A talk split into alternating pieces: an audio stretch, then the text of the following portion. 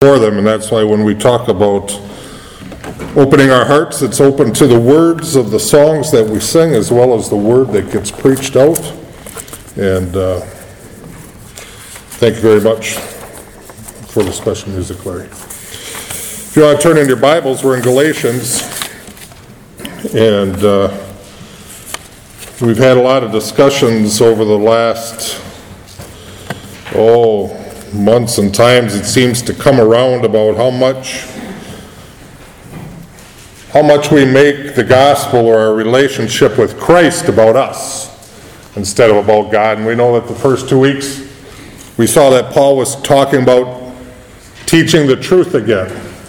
And so, you know, my question usually is, is, is you know, sometimes we get in the mindset, well, if I do enough for God, then, then He's going to recognize me and um, He should reward me or pat me on the back.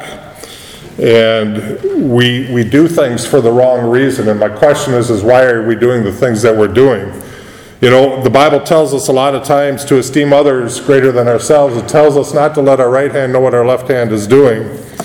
And when we do things for Christ, it's because of who we are, and we don't even think of these things that we do. In the gospel message, it talks about uh, the separation of the sheep from the goats.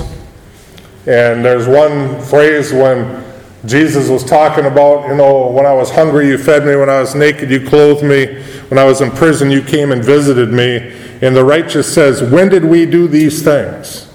They weren't keeping the checklist, they weren't marking it off as, as a duty towards God that God needed to recognize. But when they went to the unrighteous, they were like, Yes, when you were in prison, we did these things. When you were hungry, we fed you. When we were when you were naked, we gave you clothing. And I want us to, to really try to grasp as we go through Galatians here that we can't really separate our Christian walk from uh, our regular life. It, it's like a, a loaf of bread. I've used this before. When we mix the dough of bread and we put that yeast in there, that yeast is activated and it affects that whole ball of dough. And God tells us that when we are Christians, when we became born again, this Holy Spirit came in us, and it affects our whole life. It, it affects our thought process, it affects our behavior, it affects the words that we say. And so when Paul is coming back to Galatians here, he starts out by saying, I need to teach you the truth again. I was there and I taught you this, and you realized that you were saved Uh, by grace through faith, not of works, lest anyone should boast. And those are Romans things. But these are the points that Paul would have preached to them that there's none righteous, not one. We all deserve hell as a result of, of sin in our life. There's none righteous, not one. And so he began teaching the truth again. And then he said, and there is no other gospel. And we saw that the gospel was getting perverted in the beginning of Galatians 1 where there were those that were jealous that were trying to add things into the faith. And I think if we really step back and we really look at uh, religions today and we look at churches today and we look at things, we see either those that are adding in things to the gospel or those that are removing things from the gospel. And so we're going to talk today about the divine source of the gospel that, that Paul preached. Paul is still defending his apostleship at this point. And when we talk about a divine gospel revelation, that is what the Holy Spirit or what God Himself reveals to us. And in the world today, we can see a lot of people that know the words to say. Maybe they've been raised in a church, maybe they've read the Bible, maybe they listen to Christian radio and they know the little phrases to say. They know the little answers to give. They know the little cliches that are so popular in, in Christian circles today. But there's a difference between knowing about Christ and being known by Christ. And in the world today and in the church today, there's a lot of people that know Christ, know about Christ, but the question is are they known by Christ? And so when we are known by Christ, that's because His Spirit lives in us. His, our spirit testifies with His Spirit. He is alive and active in our life. And so today we're going to go through just 11 through 16 or 17, and this is really talking about his call to apostleship. When we talk about divine relationship, and, and if you're born again and you're sitting here today, you can talk about that time when, when you had that encounter with Christ. It wasn't just sitting at, a, at a, a, Bible study or Sunday school and learning about Jesus and going home and saying, Well, now I know all about Jesus. I've met a lot of people in the world, in the prison system, in the world, uh, wherever you go. I know a lot of people that know a lot about Jesus, but they don't know him, and he doesn't know them. And so, my challenge today is as we look at the scriptures, to ask you have you had that divine revelation from Christ? Is His Holy Spirit alive and active in your life? Because for the non believer or the intellectual, when they're not seeing results of things, they walk away from it. When they're not seeing results of their faith, they tend to shy away from God and what He is doing. They're, they're um, output experienced, meaning they've made it all about themselves. And unfortunately, a lot of us have done that in the past. A lot of people do that today. So we say, Well, God, I'm a good Christian. I, I, do this, I do that, I, I help those that are in need, I go to church every Sunday, I read my Bible. You know, why are these things happening in my life? And we can't ask that question because there's no answer for that, other than we live in a sinful world. And we ourselves are sinful people. And there's consequences in our life, and we need to realize that. But what we can be assured of is the promises that God gives through His Word, and that is that He is at work at all the circumstances in our life. We don't always understand it, we don't always agree with it, but God is at work because God is sovereign in what He does. And so, Paul's gospel message that he preached and that he's reaffirming here did not come from a desire to please men. Again, in the world today, people are tend to be people pleasers. Okay, we're in a, a political uh, realm right now where we hear a lot of politicians. It doesn't matter what side of the fence you're on, but they're making promises to people. They're trying to get their vote. They're trying to sway them to their side. They, they want to convince them of something. Paul's going to say, I'm not trying to get you to think the way that I think. I'm trying to get you to think the way that God thinks. Paul's idea was not, I want to persuade God to my way of thinking, which is the way a lot of times we approach prayer. We approach God in the circumstances that we're going through. We're going through something maybe rough in our life and we don't understand it, we don't really like it, and so, so we, we try to convince God to see things our way. But that wasn't Paul's way.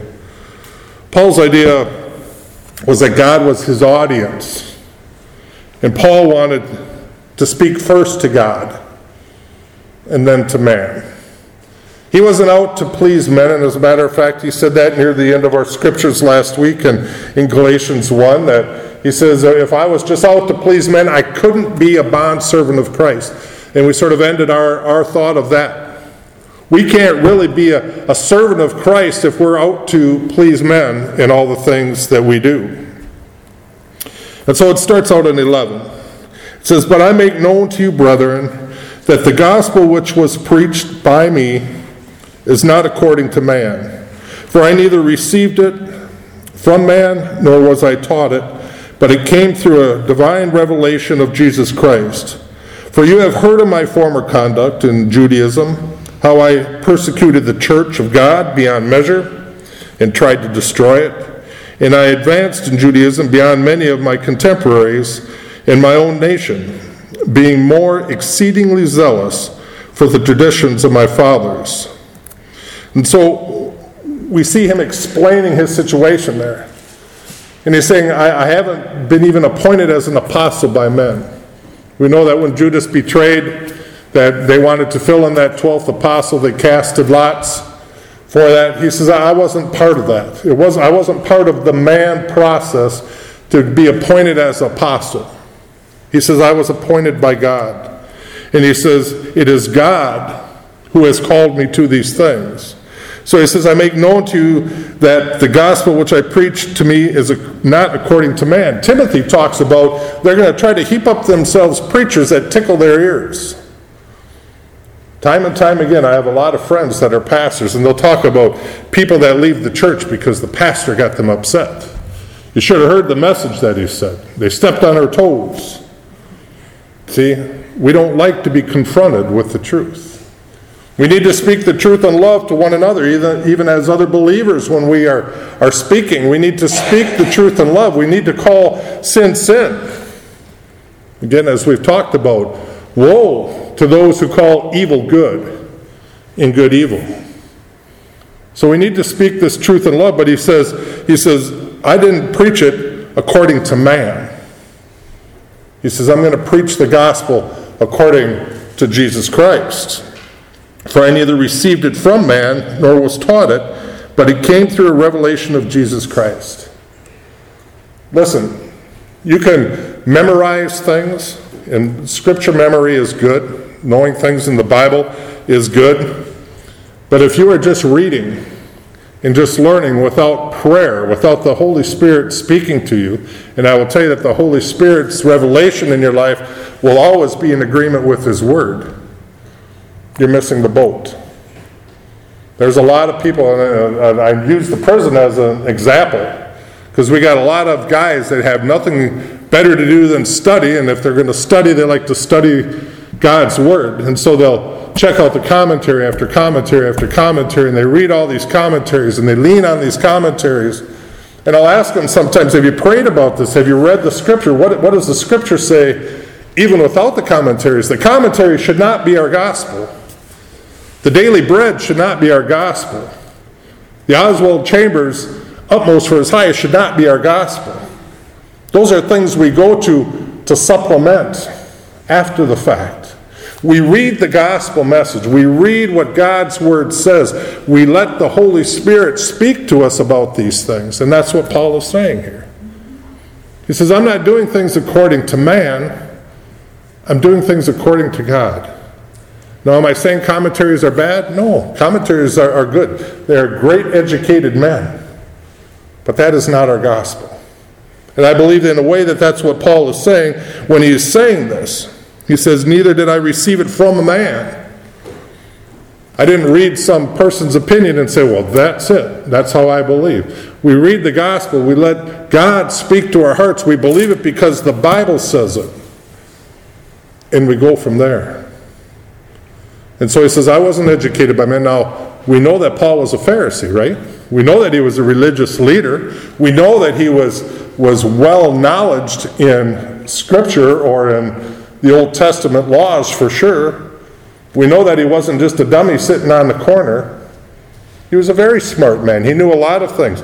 But he said the things that he was really learned, and he's going to tell us this in a little bit beforehand, weren't from God. They were from the schooling of the Pharisees. And so he says, I neither received it from man or was taught it, but it came through a revelation of Jesus Christ. Paul goes on to say, If I still please men, I would not be a bondservant of Christ. So he says, If I'm just out to please people, I can't be Christ's slave. Because he says, Guess what? To be a Christian means we go against the flow sometimes. When we're a Christian, that means that we stand up for things that aren't always popular, that aren't always uh, politically correct. But we have nothing to fear because we are standing up for God in these situations. He said he could not direct his ministry towards pleasing men and at the same time be pleasing towards Jesus Christ. So I want you to think about that. One of my goals has always been since I've been in the ministry, and I, I know I don't always hit it, but it's to not just to challenge, but it's to step on toes and then encourage. There's always hope. We need to come to the reality of who we are. We are sinful people. Our nature of its own is evil. Our nature, left unchecked, well, you can turn on the news and see what it's like in the world. That's man's nature. A lot of Christians still battle with that nature. We have that nature still in us, but we also have the Holy Spirit in us. And so that's why it tells us to submit ourselves to the leading of the Holy Spirit. Don't quench the Spirit in our life. But if I say, well, I want to please everybody, I don't want to offend everybody here, I want to keep everybody, you know, happy, I can't be pleasing to Christ. And Paul said he understood that in his ministry, that that wasn't going to happen. And if his concern was not first to please Jesus, he was never going to be a bondservant of Christ. He was never going to be effectual in the ministry that he was doing. Today, there's many churches that are filled with, with pastors that, that like to tell jokes. And there's nothing wrong with a, a lighthearted joke every now and then. But that's their ministry. They tell jokes. They, they just want to just fluff things up. Everybody's okay. I mean, we see the false teachers, especially on TV. We can see them all over. They want to make you feel good and they want your money. Those are their two messages that come out from them. We need to understand that God is here to challenge us. He's here to send us through the refiner's fire. We are full of impurities, even as born again believers. We've been washed in the blood, our sins have been forgiven, but guess what? He has this thing called sanctification. That means this working out of things the rest of our life. He tells us as Christians we're going to be going through this refiner's fire, that we are going to be pressed down, shaken up, that we're going to go through difficult times where we learn not to lean on our own self, but we learn to lean on Christ. And so, even when we think about this, this word bondservant, it, it's, it, it really means to be a slave of Christ. And I want to ask you, in, in your personal relationship with Christ, do you look at it that way? And I know slave has, a, has this negative connotation in, in the world today because of, of the history of America and the history of the world, really, and what slaves are. But it's really not that far off from that, except we have a good master. But the slaves, the bond servant slave, his idea was I want to please my master. I want to make my master happy. I want to serve my master. And we have this idea in our, in our modern theology of Christianity that, that uh, you know, service to Christ, living for Him is essentially a, a voluntary thing or a part time job that we carry on. We walk out the church, and if we have a couple opportunities during the week to do something godly, that's what we do. And we don't look at it as part of our character that says, This is who I am, even when nobody is looking, when nobody's watching. See, we, it is so ingrained in us that it is, it is who we are at all times. And that's the only time you're going to find that peace. That's the only time you're going to find that, that sensation of knowing that you are a child of God because if you're just doing it on a part time basis, if you're just doing it once in a while, or, or, you know, if I feel like it, the question is are you really His? Do you really belong to Him? Because for the bondservant, his life was not his own, it belonged entirely to the Lord's. Can you say that today? That your life belongs entirely to the Lord's. And so he goes on, he says, You know, what I'm preaching is not according to man. It was not taught to me by man, but it was taught to me by God Himself. Paul's message was not a man's attempt to, to reach or understand God, and that's another thing that we have sometimes. We want to understand God. Our, our yearning is to know more about Him. We want to understand Him, but He says, He tells us clearly in the Scriptures that as far as the east is from the west, so his ways are above our ways. Who can understand? We can't understand those things, but we spend our life trying to do that instead of just living in the life that he has given us. God says this God's effort is to bow down and to communicate to us. That's why he has given us the Word. What we need to know is in the Word. What we need to know, we find out through prayer. What we need to know, we find out through the leading of the Holy Spirit. You know, they always say that with religion. Religion is, is man's vain attempt to reach up to God, but Christianity is God reaching down to man. And so you see, our, our perspective, our view, our Christian worldview changes when we look at things in that different way. When we look and say, you know, I don't, I don't need to be reaching up to God because He's already reached down to me. He has given me all the things that I need in my life. You know, men may have many marvelous things to teach us. The world's a fascinating place. I love, you know, reading about and, and watching things on, on science and, and on just the, the, the things that are just growing and happening in the world today, the medical field. Even through these, these crisis times that we're going through, it's amazing to see what our medical professionals are coming up with. You know, men had many marvelous things to teach us. But God's revelation, His divine revelation in our life, has all things that we need that pertain to life and godliness. And that's where our attention needs to be focused. When my life is focused upon Christ, is it for all things that pertain to life and godliness? 2 Peter 1 3 tells us that. And now more than ever, in a world, in a world in the state that we are in, we need this more than ever. We need God's word to guide us. We need advice and wisdom, not from men or men's ways, but from God and His word. We need that revelation from God. Life is a difficult thing, and sometimes we feel very alone in the world. I think you've all probably read that, that poem, Footprints in the Sand.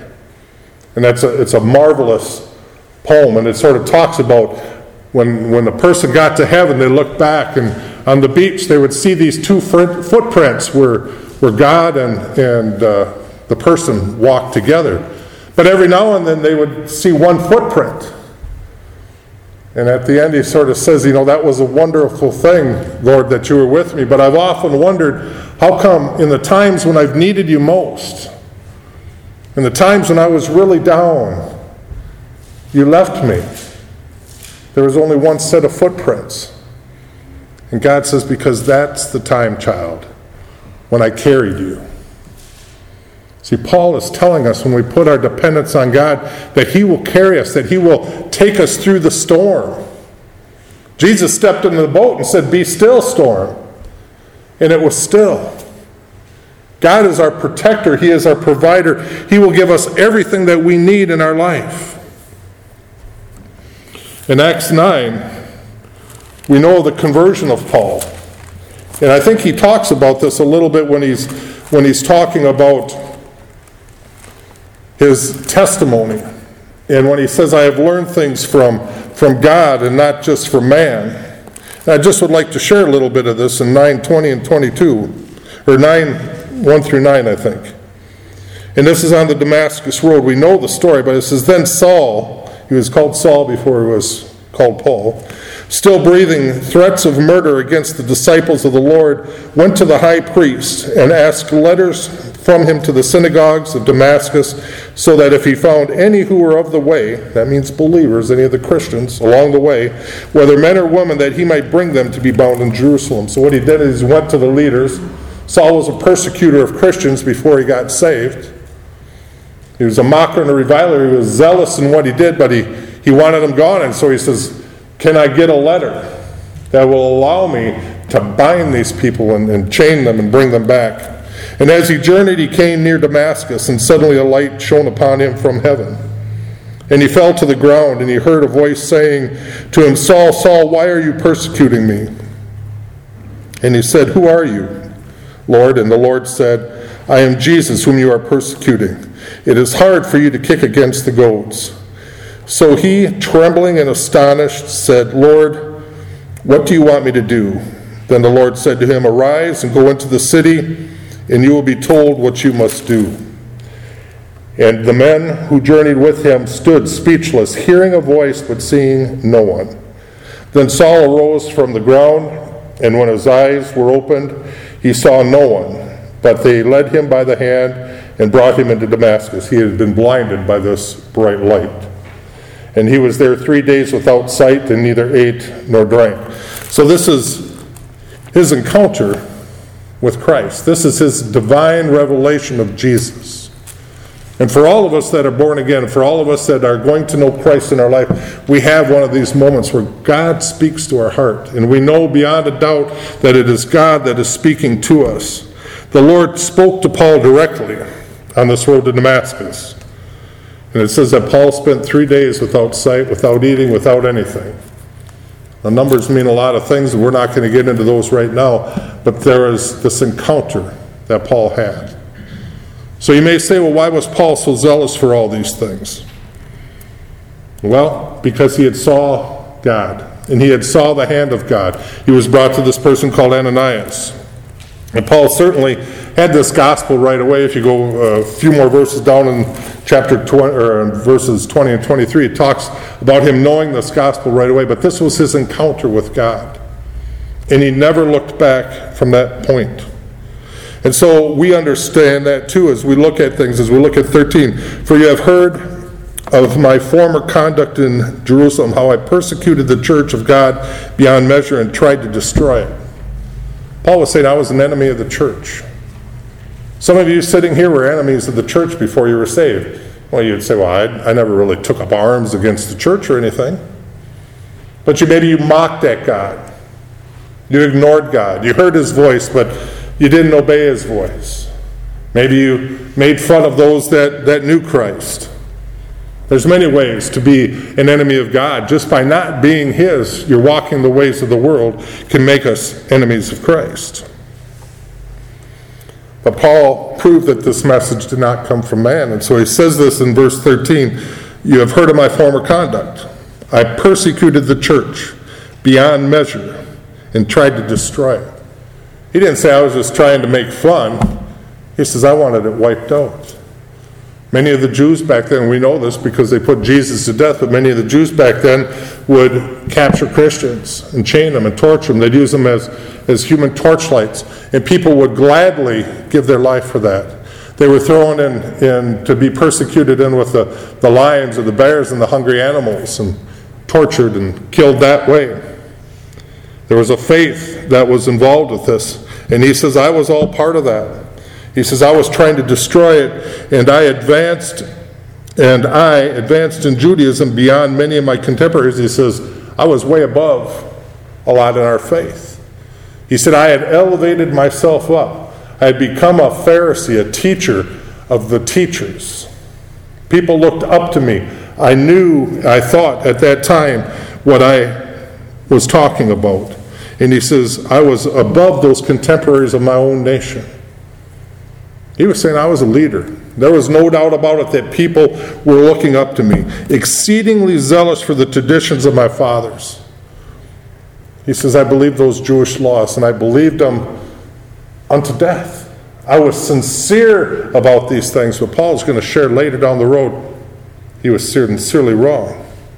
Many of us in our lives are sincere about things, but we can be sincerely wrong because the only truth is that which is in God's holy word. But it says, but when pleased, but when it pleased God. That's the next point we look at. When it pleased God. When God had this call on him. When it pleased God and God's timing, who separated me from my mother's womb and called me through his grace. So Paul's saying, God didn't call me because I was a great leader. He didn't call me because I was a good man. He didn't call me because of anything that I had done, because he called me when I was still in my mother's belly. Another pro life statement, right? God knew that child when he was in his mother's belly. And so it says, when it pleased God, he revealed himself to this person. And that's why we always say today is the day of salvation. If you hear God's voice, don't shut your ears. God has set a time when He will call us unto Him, and we want to be responsive to what He has called us to. And He says, But when it pleased God, who separated me from my mother's womb and called me through His grace, His unmerited favor, we're saved by faith through grace, not of works, lest any of us should boast. It would be so easy to say, well, you know, I've been a preacher for almost 30 years. I deserve to go to heaven. God says, No, you don't. He says, You're a sinner, you deserve hell. I'm no more righteous than anyone. My righteousness is through Christ and Christ alone. If you're a born again believer, your righteousness is not in anything that you've done, but it's through what Christ has done for you. That's why when we come to the Lord's table, we have the symbol of his body and his blood, the gift of Christ in eternal life. Again, we go back to our, our colors of salvation. Sin was blackness, red was the color of blood. Jesus died for our sins. White was he wanted to make us holy. Gold was he, he promised us eternal life with him. Green was he wanted us to grow and to continue to grow. Baptism was the picture of Jesus' death, burial, and resurrection. And so we can share those things with people. And I believe Paul took all these things with him when he was sharing with the Galatians. He was upset with the Galatians because they had strayed from the truth. They knew what the truth was, but they had gone another way, and he's pleading his case right now. This is why I'm an apostle. This is why I'm fervent for what I am doing. For you have heard, he says. It seemed that everyone had heard about Paul's conversion. Even the apostles were, were afraid, and the Christians were afraid because Paul had been a persecutor. He'd been hunting them down and chaining them up and, and wanting to take them to prison.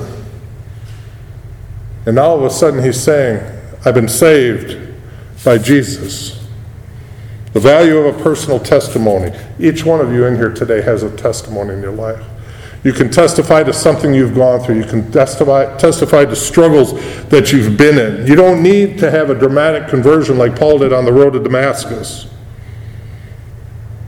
Your life is your testimony. And when Christ is the center of it, it's exciting and it's powerful for others. But he talks about this former conduct. And I want you to listen to how he talked about it before his conversion. Because before his conversion, he was saying, I tried to destroy the church. Paul's credentials were a jealous Jew who persecuted the church.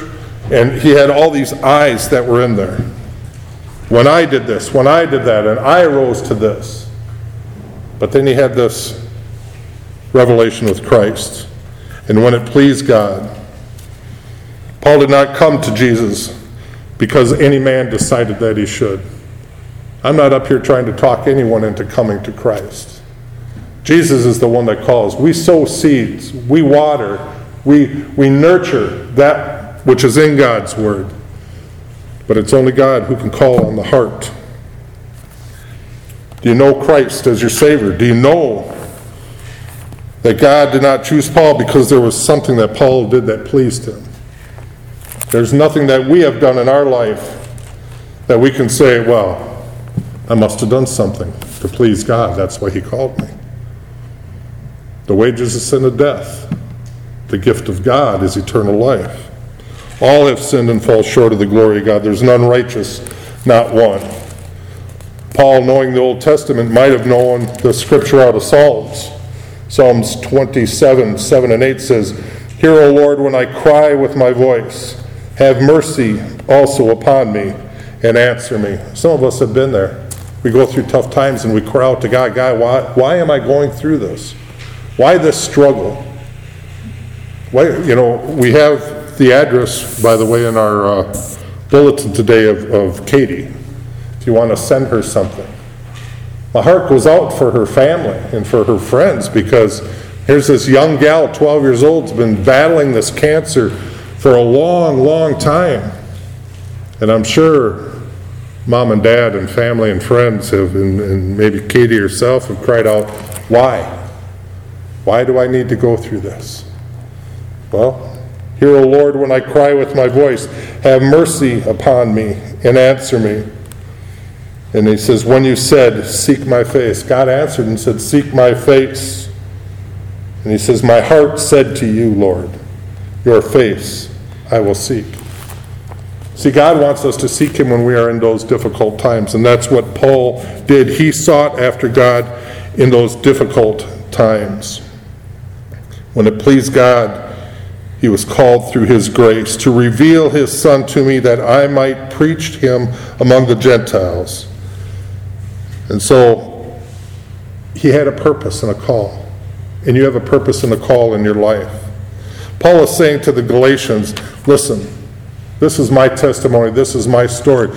You know it. There's one truth, and that truth is through Christ and Christ alone. Do you know him as your Savior? Is he speaking to your heart today? Are you battling something that, that you're hanging on to and you're not willing to let it off into God's hands? Sometimes, you know, there, there's these little cliches that, that go around, and there's one that says, you know, if you love something, let it go. If it comes back, it belongs to you. Well, I put that in a Christian sense, and, and really, if you're going through something, sometimes you just need to let it go. And if it's God's will, it's going to happen because God is in control. We've had a lot of stress, a lot of anxiety about elections, about this and that that are going on. But guess what? God is in control. When He talks about giving us a peace that surpasses all understanding, do you have that peace in your life? That peace in your life only comes by knowing Christ. Doesn't mean we're not going to have troubles in the outside life.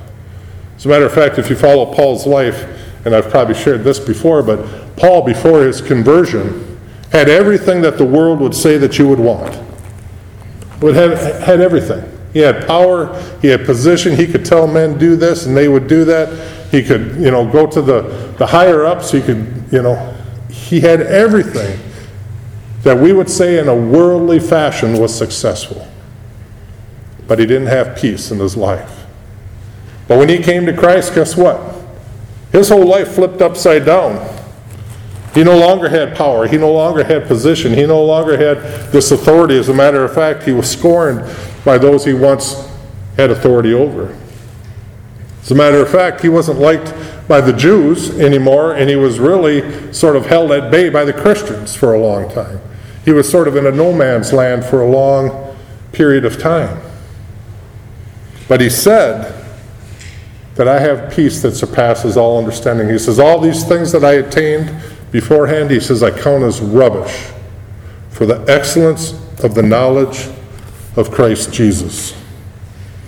See, God wants to do more than just reveal Jesus Christ to us, He wants to reveal Jesus in us. When we're in the world today, I want you to think about that. Are, are you letting people see Christ in you, our hope of glory? Or are they just seeing you? Are they seeing a blowhard? Are they seeing somebody that's a hypocrite? Are they seeing somebody that's pretending? They're one way here and they're a different way there. See, Paul is telling us this.